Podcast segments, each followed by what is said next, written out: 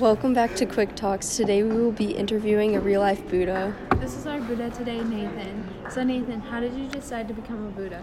I became a Buddha because I wanted to put the past behind me and start a new life filled with peace. Interesting. Was your past really that bad that you decided you needed to change? I always knew something was missing from my life, and living my life in violence just wasn't working. I think peace is the best answer to every problem, and if we utilize peace, war wouldn't happen. So, from my understanding, there is also something about being enlightened. I know that the word the word Buddha means enlightened, but how does that all work? Well, there's actually what we call a path to enlightenment, and by doing this, you can achieve many things. Here are some things you need to do utilize morality, meditation, and wisdom. Excuse us for asking all these questions, but what does meditation do? It's fine. I'm glad I can educate the public. We believe the meditation can help awaken the truth in a way.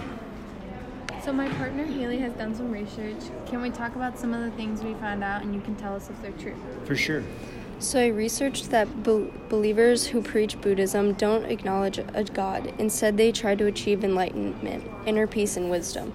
When believers reach some sort of spiritual echelon, they're said to have reached nirvana. In fact, this is very true. There are many different steps you have to take to reach nirvana. Buddhas do a lot of meditation in their free time. In the morning, after walking meditation, you often enter what Buddhists call the state of med- meditative containment of great compassion.